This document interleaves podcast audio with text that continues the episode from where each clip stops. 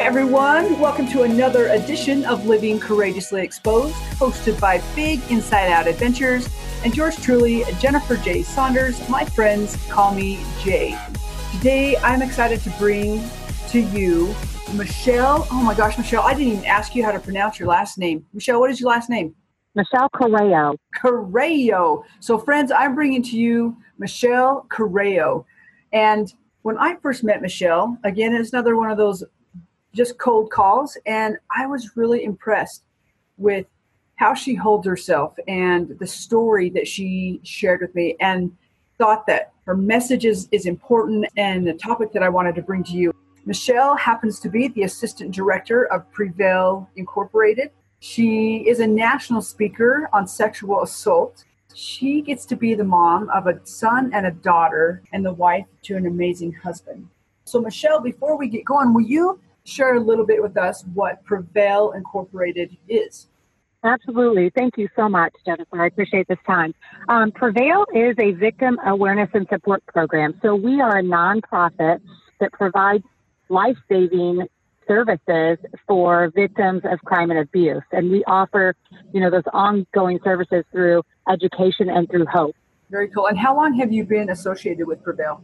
I've been at Prevail for 18 years. 18 years. like one. Yes. Oh my word, you don't hear yeah. that very often. That is that's an accomplishment. Very cool. It must yeah. be something that's very dear and near to your heart. Yeah. The lifeblood. And and I I know that it is. We're going to share that a little bit later with our listener as to why it is so near and dear to your heart. So I've got a couple of questions in regards to you as a younger person. What were you like as a kid? Were you shy? Were you energetic? What was your childhood like for you? You know, the first thing that comes to mind when you ask that question is on a pe- I was a peacemaker. Ooh. So that's who I was as a kid. I was a peacemaker all the time, even with my friends. So in family and with my friends, and I always tried to do the next right thing, you know. So I was kind of reserved a little bit, but I loved people then like I do now. I mean, even more so now. Always made great connections with people um, always was happy. At least I tried to be happy. I put on a mask a lot of times, but right. Um, yeah, that's who I was. So as you're talking about that, I, am thinking about my own childhood, and uh, so I have a question that's formulating by way of: Did people come to you seeking uh, solace or advice? And and if they did, did you wonder why they came to you? Like, did you have the kind of life that you're like, do you see my life? Like, why are you coming to me? as a peacemaker. Um, I, I'm not so sure that they came to me as, you know, seeing me. I mean, I think a lot of people just thought that I was just this happy kid and everything was great. And, you know, I, I was very artistic when I was younger as well. So I don't know. I just felt like I made friends and all different kinds of friends. It was not just one group of friends, but it was you know, far reaching. And so, what were your school years like for you? Like you say, you had all these different kinds of friends. Um, did you, as a peacemaker, feel peaceful inside? Was school something that was easy for you? You know, what did you aspire to?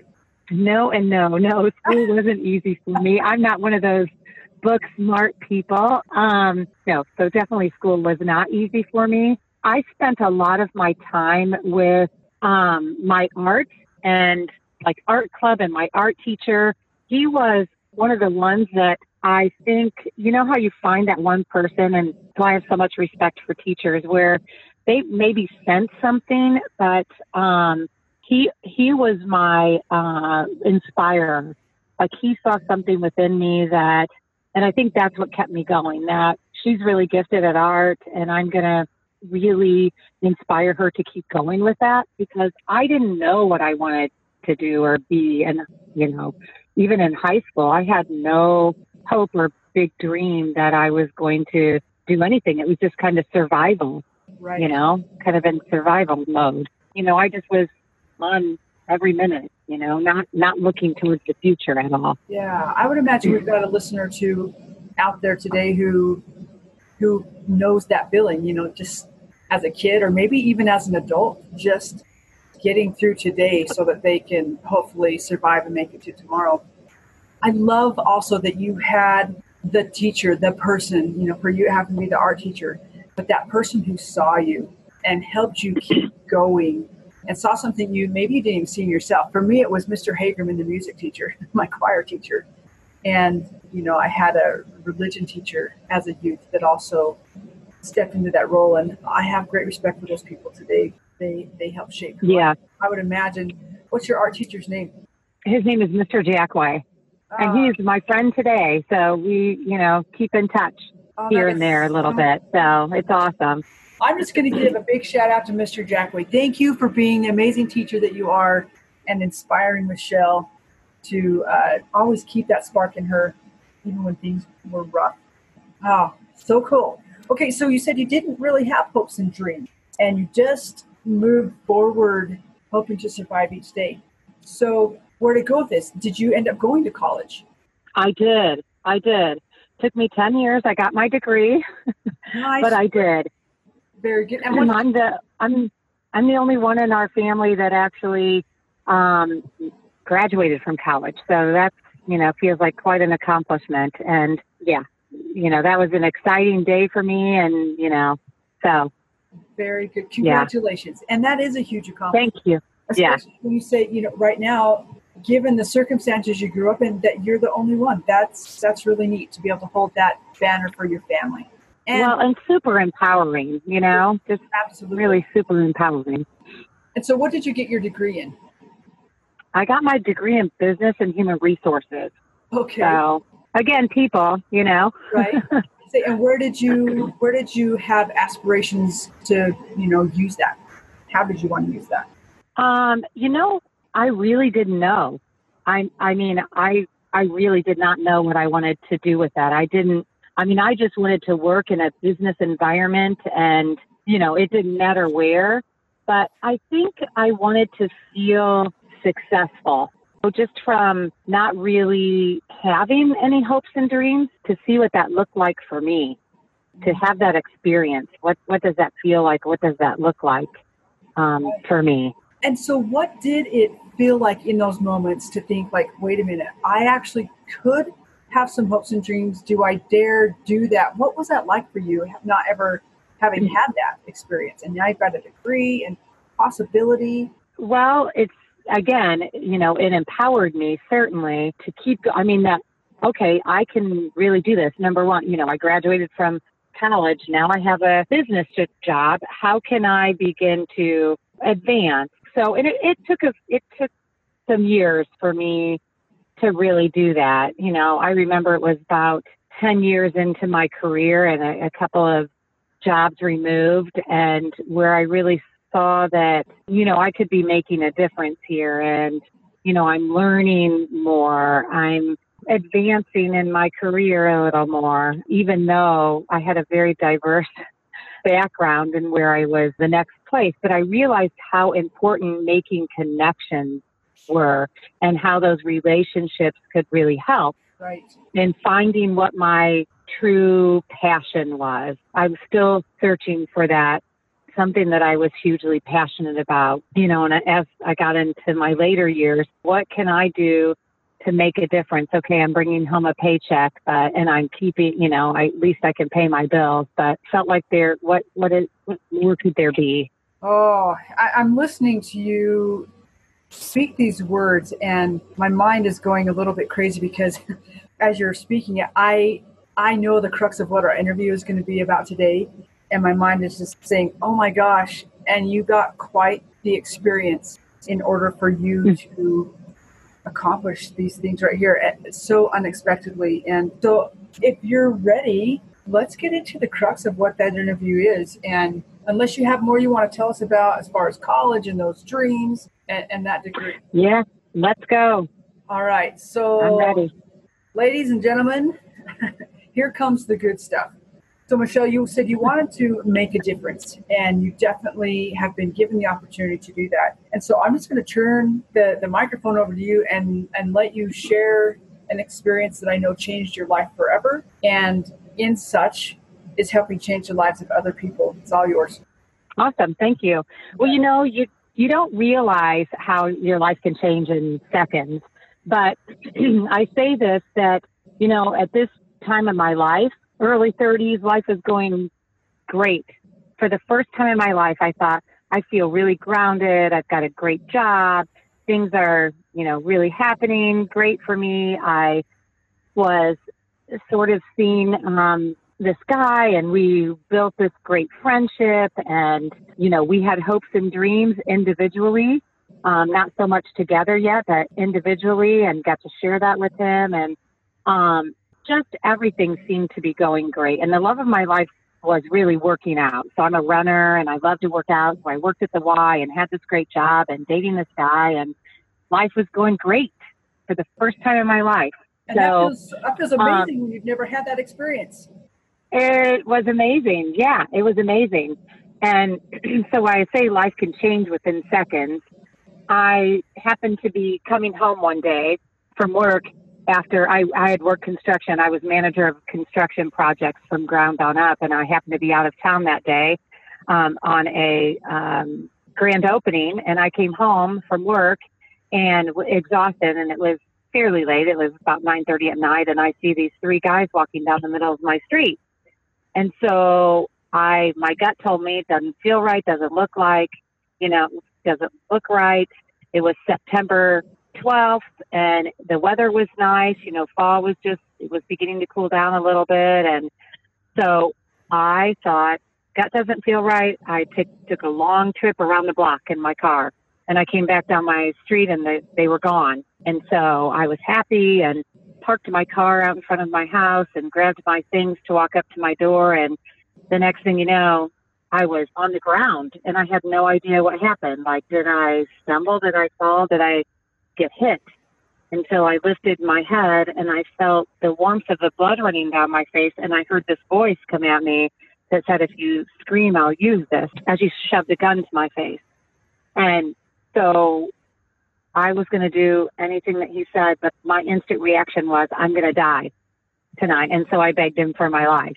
I said, Take my things, take my car. I don't care. You know, I'm not going to say anything. Just leave me. And so he had different plans. He grabs me up from the ground and shoves the gun to my back and um, dragged me to my backyard. And I saw the four other feet there, and they were immediately they you know shoved me down to the ground and tied my hands behind my back and blindfolded me and gagged me. And um, ultimately, they conversed about what they were going to do, and they drove my car down the alleyway to drag me across the yard to throw me over the fence and into the trunk of my car. And the car sped off and in the trunk of my car, at least I was able to get my hands free and to try and search for a way out. I am blindfolded myself, and luckily, whenever they hit the brake, a light came on in the trunk. But in that moment, I was trying to save my life. Like, I didn't want to make any sort of noise because I was afraid of what would happen. So I tried to keep very quiet in what I was doing, and um, ultimately I could not find a way out. I even tried to look for a trunk release in the car. So I'm a faithful person. I prayed for my life immediately that I could at least tell my mom I loved her one more time.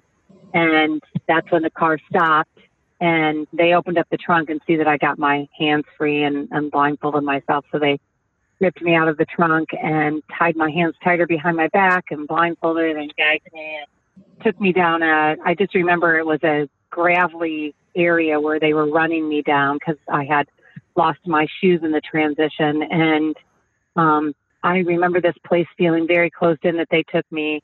And in this it was ultimately a garage and they you know ripped my clothes off and took turns beating me and raping me in every which way they could figure out so I easily and reluctantly say that now I know where my life is today. I lost my life in that garage that night because I will never know who I would have been. And so, so they took away who I was. Yeah. Then they proceeded to take me back to my car and throw me into the trunk of my car. and then that's where I went unconscious.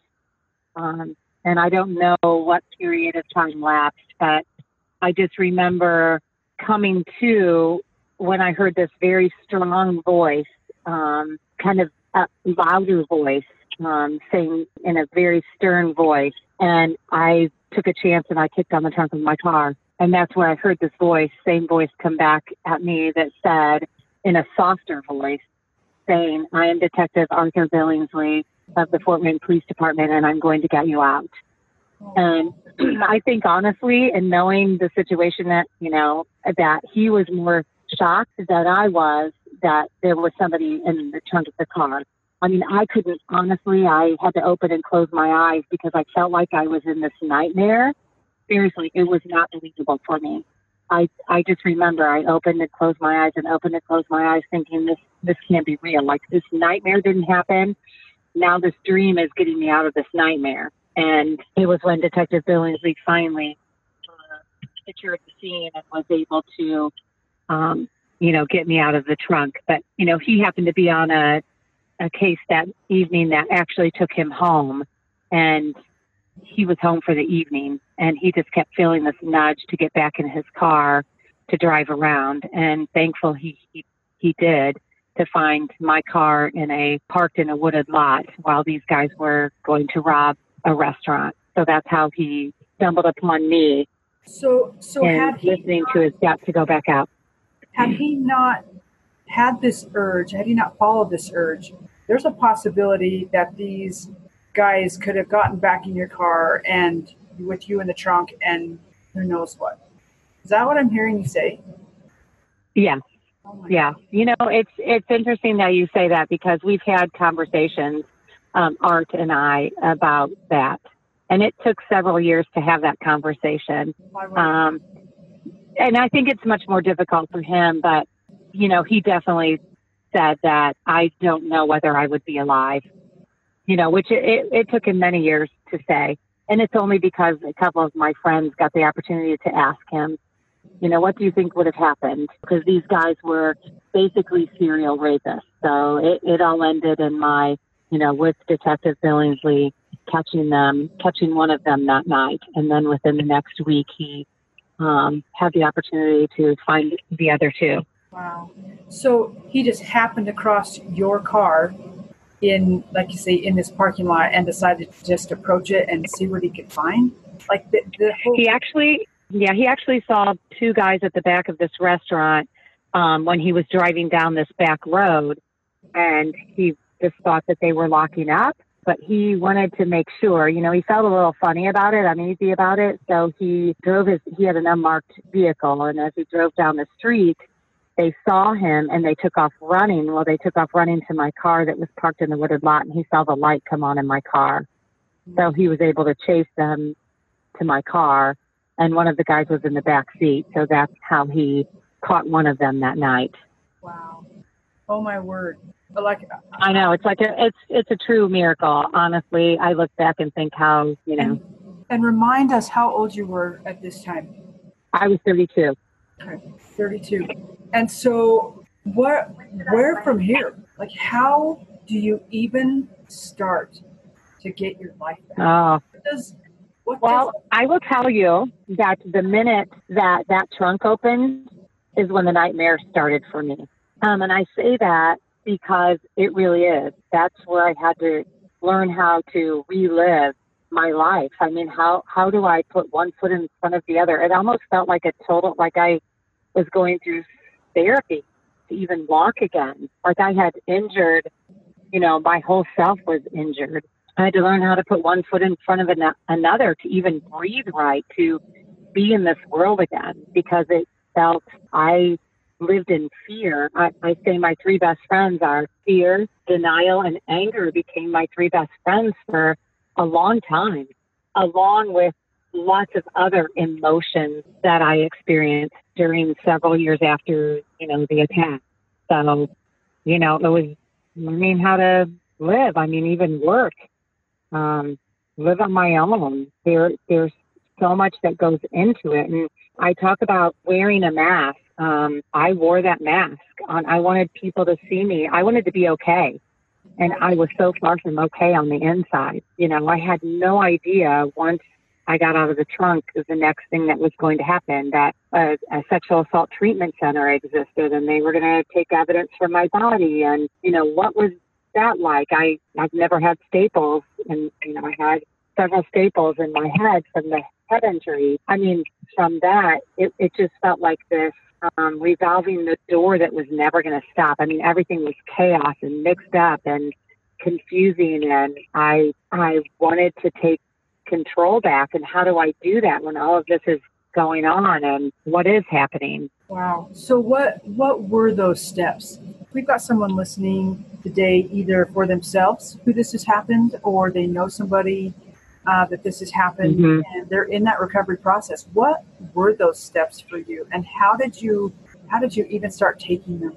To take care of, I had to learn how to take care of myself and what it was that I needed, and to really express what I needed, to really vocalize what I needed, and and that's that was really hard for me to do. I mean, I I always my mom always taught me how to be independent, and I was always independent as a young child because I had really no other choice. Um, so at least I had that going for me, but I didn't feel independent anymore. I I think the biggest thing in looking back on it is to take care of you. Like I really needed to take care of me and then put me first and not worry about everything else that was going on because I was a mess, a mess, and I couldn't see my way out.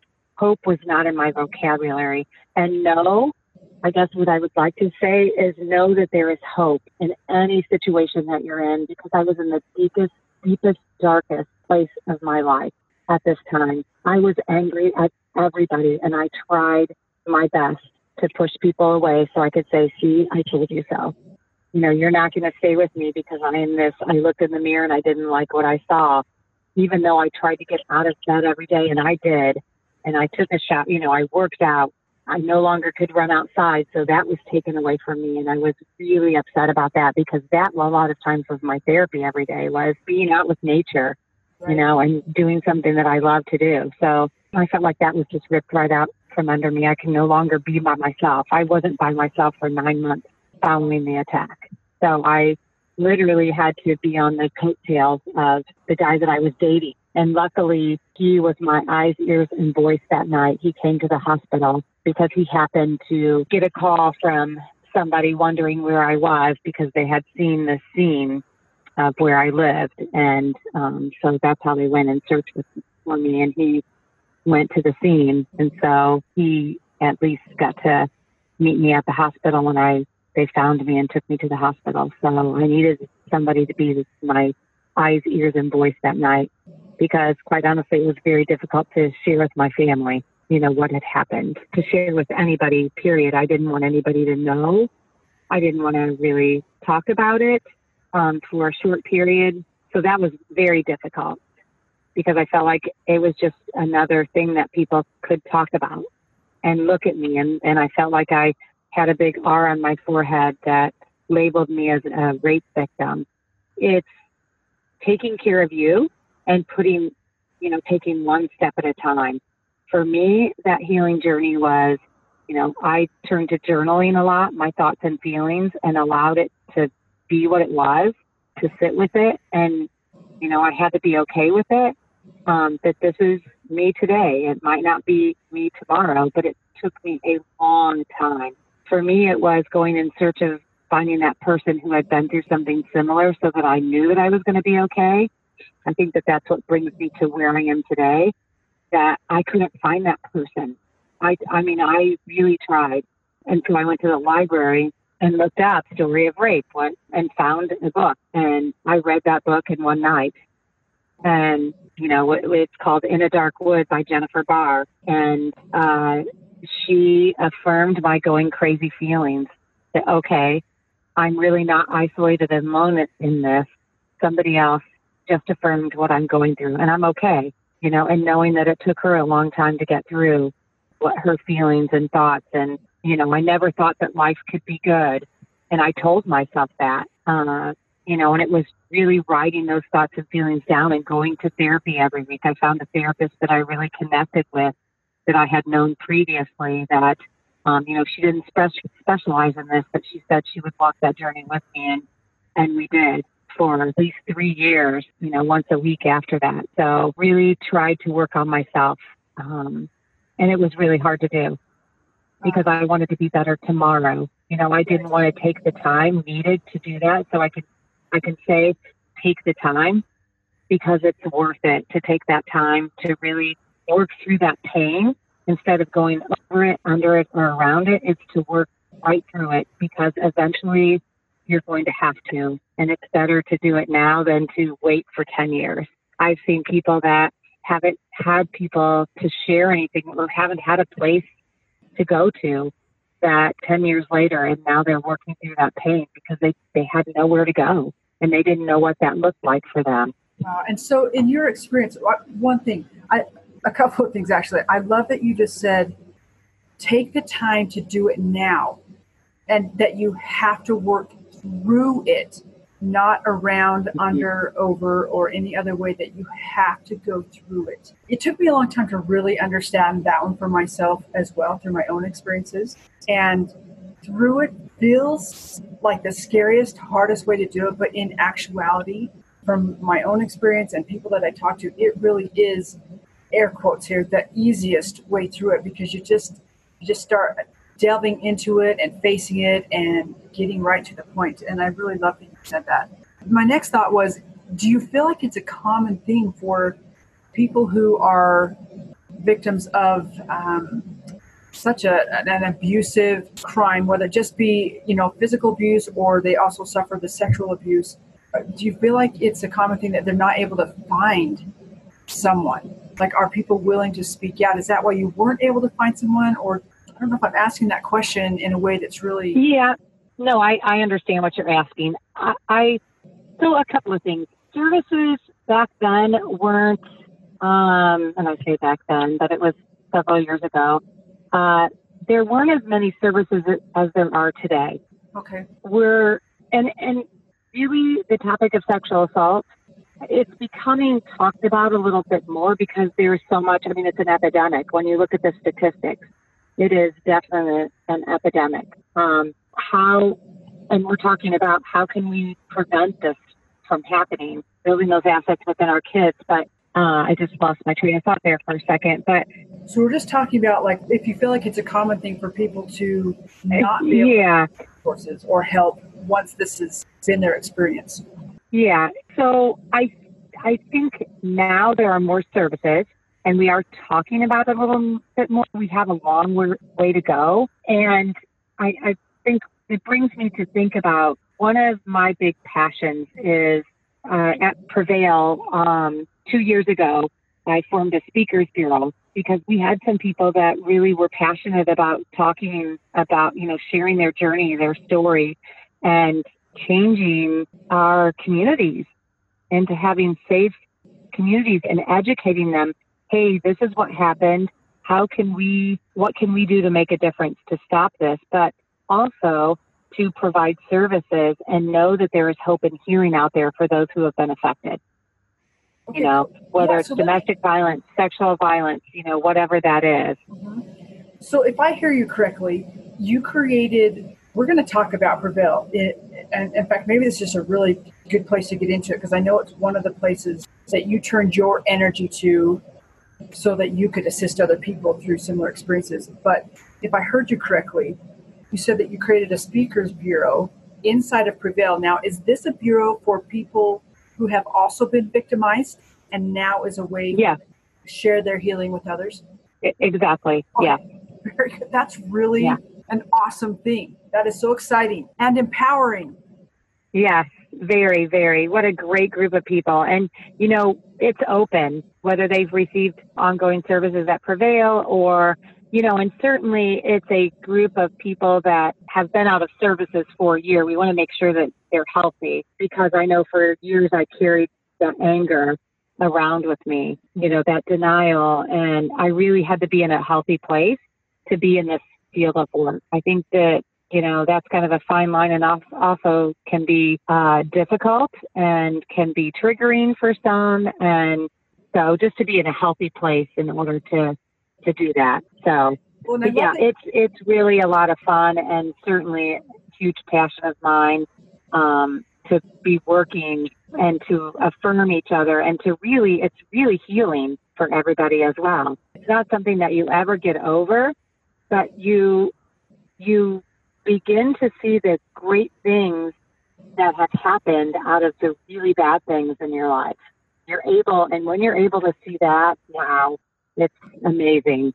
I love that. And so my my thought is, I love that you're you're bringing out the point of, in order to really assist people in their own healing, you have to take the time to heal yourself and know what your triggers are and know when you are triggered. And so my question to that is, how do you, when you're moving um, through a process with somebody and helping, and you find yourself triggered, how do you move forward at that point? How does that work? I, it's to be cognizant on what those triggers are. So what what does that feel like? What does that look like? I know when I was going through it, you know, I had to really challenge some of my some of what was holding me back. Like I wouldn't I didn't want to go out by myself. I didn't want people like I couldn't stand in the grocery store and have somebody stand behind me. Right. Okay, so that's not really reality, right? You have to live your life. Yeah. So how am I going to go to the grocery store and wait in line at the checkout and have somebody behind me? Okay, what's going to happen? What's my fear? And I challenge that. Okay, is everybody re- is everybody behind me really going to hit me on the head and hold me by, by gunpoint? Is that really a reality? So those are types of things that I really had to look at. And you know what?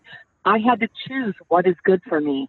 So okay, what if I can never go to the grocery store? Which that's not really re- realistic.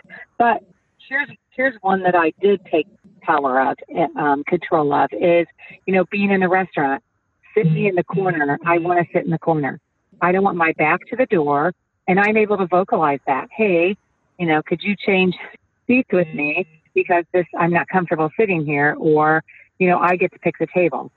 Right. You know, um, I can't run outside by myself, and I know that, so I run with my dog, or I get a running partner so that I'm able to run outside. For me, right now, I don't. I mean, I don't have as nearly as many triggers, if any, right now. I'm sure that I could run across one here or there in the upcoming years, but really, I feel in such a great place that I haven't. I can't tell you the last time that I've been triggered, and it's it's beginning. I think what I can say is the great thing that's come out of this for me is I've gotten to know myself. I think a lot of times people don't have that opportunity to really get to know themselves intimately. Um, you know, and that that happens with journaling and you know with looking at who I am today and how this has affected me and you know really liking who I am. Whereas I don't know that I could really say that you know before my assault. And when I look back and think, I wonder who I would have been, and I do. I every once in a while I think, I wonder what I would have been like. And then I think, oh, that might be scary to look at, you know. So you know, and and I can laugh at that, you know, and go, wow, I hmm, maybe I don't know want to know. That's a really interesting point of query, though. Is what would what would we be like if we didn't have these challenges and trials or hard things in our life to help mold us and shape us? That's a really interesting question that I'm just going to pose to the to the listener today. Is you know, a lot of times we we look at the things that have happened to us and we want to cuss at them and we, we want to blame them and, and be pissed off or whatever the emotion and feeling is. But really, what what would we be without them? And is that someone that we would want to be? It's a really great, really great question, Michelle. So tell us just a little bit more about Prevail and the the work that you do there and that the company does. Yeah, so I love coming to work, so I found my passion through my assault, which again, another really great thing that happened out of it. Um, and I started volunteering at Prevail and just fell in love with the mission and vision of the agency. And it, you know, you think do things really happen by chance, but I ended up moving out of Fort Wayne where I lived. And uh, I thought, I, I want to find out is there any place where I can give back or is there a victim service agency and stumbled upon Prevail, which is close to my home, and started working part time. I quit my full time for profit to work in the nonprofit world, and I have not turned back, and I've loved every single minute of it. But it's really interesting how my part time answering the phone um, job went, and I'll never forget the founder of Prevail, Beth Galhausen, who is my mentor today, love her dear, dearly for starting, for having this vision of starting this agency, which is a standalone agency that now employs 23 amazing advocates for victims of crime and abuse. That that they are empowering, actually giving people the tools to empower themselves. So I've worked in several different positions at the agency, and I'm currently the assistant director there and have been there for 18 years. But I've gotten to do lots of things from advocacy to you know, being on call 24 7. We are an agency that's on call 24 7 that responds to in crisis situations, but also hold groups in the evenings. Um, that is a psychoeducational based group that really empowers people and gives provides them information and they can take that power and control back and make the decisions of how they want to proceed forward and when the timing is right for them to move forward. But, and with that, I've had several opportunities the love of my life right now, aside from Prevail, and I do get to speak with Prevail too, is speaking.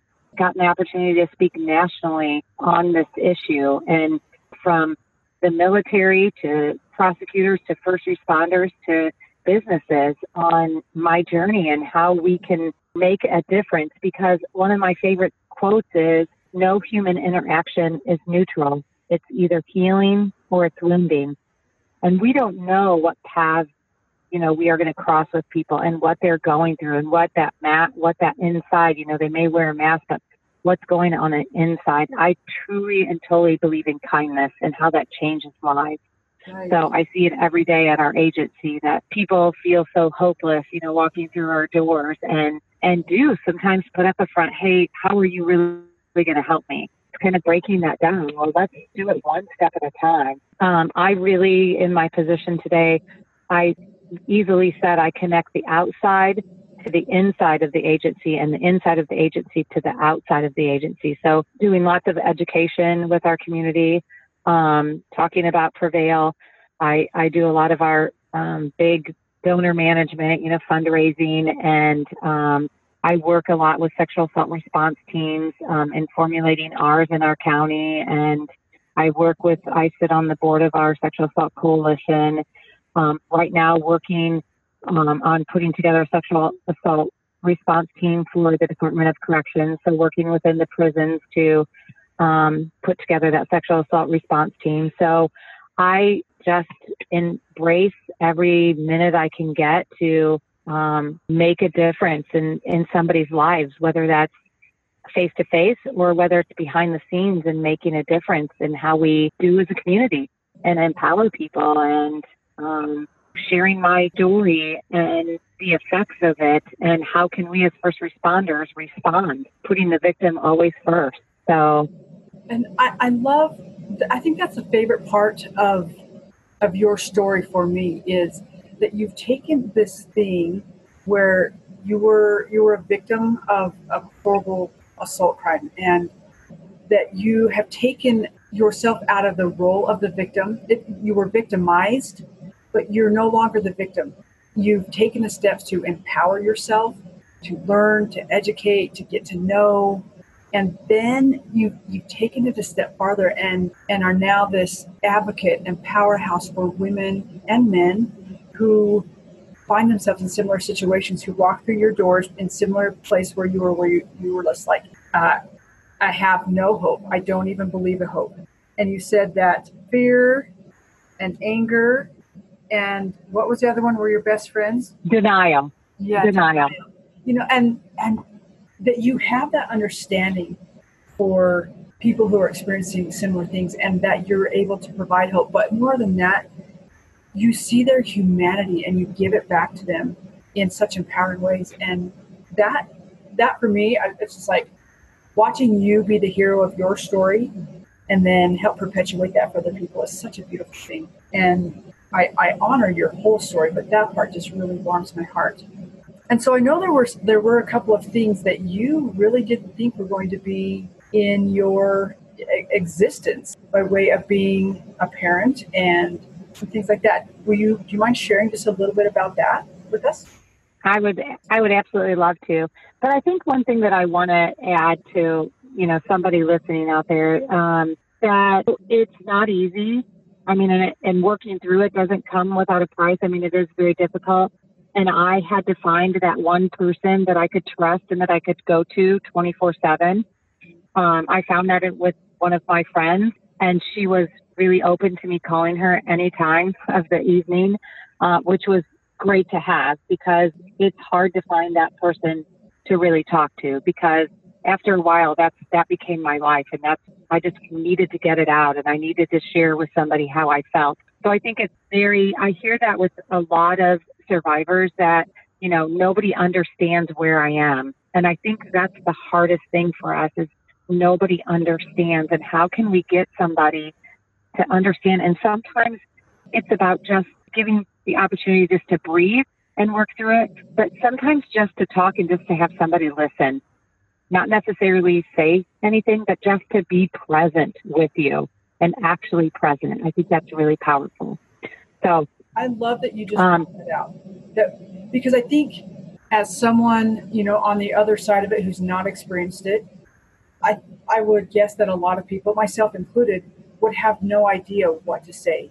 And so I love that you just gave all of us permission to just listen, to just be in here. yeah. And and experience that we don't we don't have to carry the weight of, of solving it or helping you feel better, but that simply by being there and listening helps you do that. yeah. Yourself. So thank you for that. Yeah. Yeah, absolutely. Thank you. Uh, so my family, you know what? They have there's there's so much to say in a little bit, bit of time, but I want to say that I have an extended family now, and that is Detective Arthur Billingsley, his wife, and his kids. Like we have celebrated life together. We do. We celebrate holidays and birthdays, and so the the most emotional part of my story is talking about my life today with my family because I didn't have hopes or dreams that I would have kids. I mean, thought, oh, that'd be cool and good. But no, it's never going to happen to me. I'm never going to be married. Are you kidding me? Nobody's going to want to marry me. Well, this I hope empowers anybody listening because if you're in a place where you don't think something is possible, it is possible because I am married to the guy that I was dating, to the man that I was dating, and I he came to the hospital and met me at the hospital and never left my side. Oh. He went through hell and back. I will tell you, he went through hell and back. But he just loved me.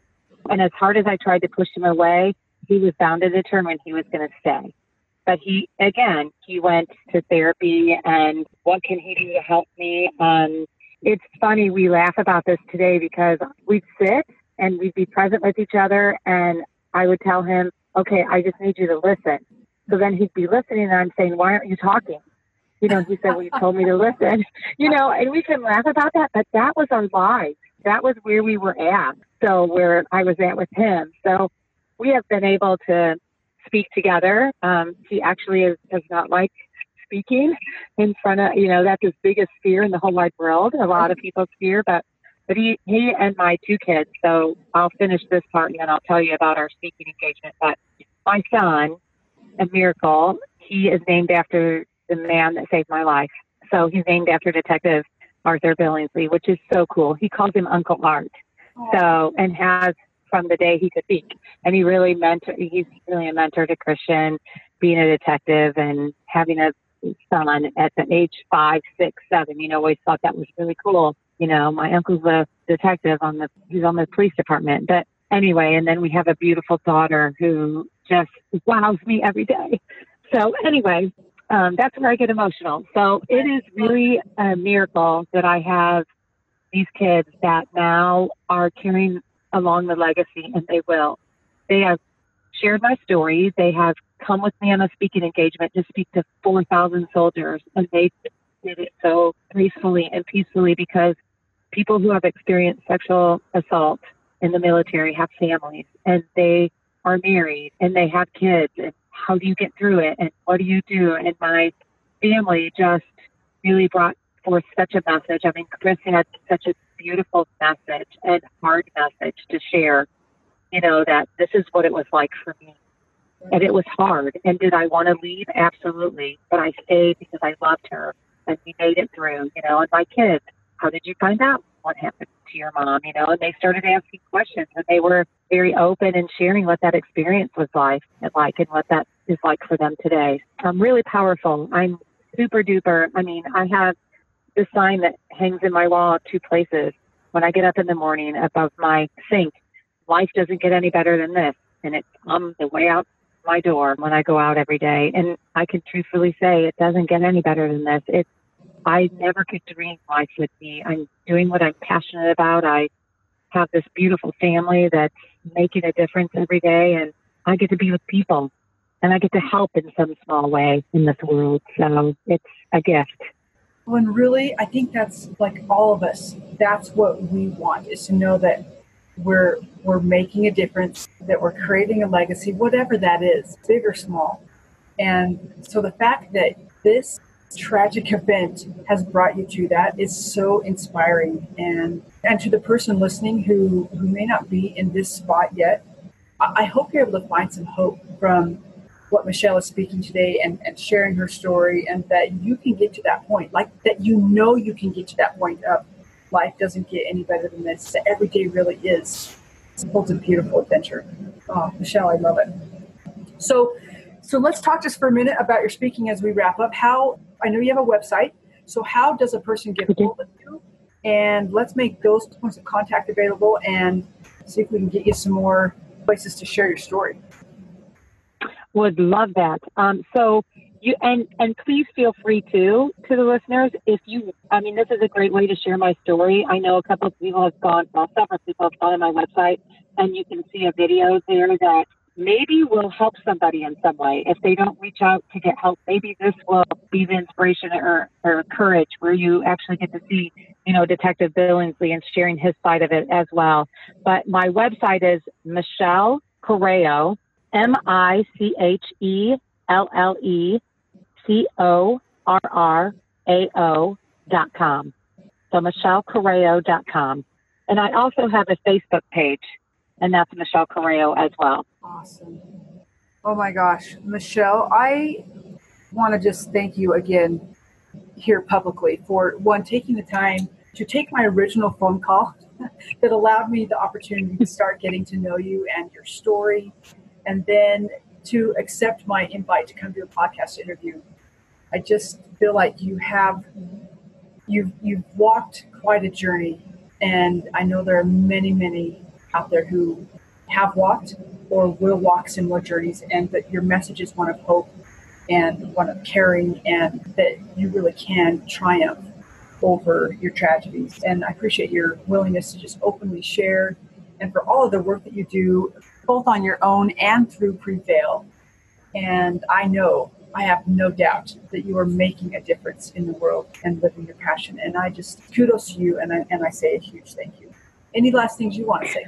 Yes, I'm going to say thank you to you for the platform and for your passion and just for this opportunity for us to touch somebody else's life that hopefully will be inspired um, to get for hope. I mean, just inspired to have hope and know that there's hope out there. So, Jennifer, thank you so much. It has been a joy to get to know you and um, look forward to just continuing this work.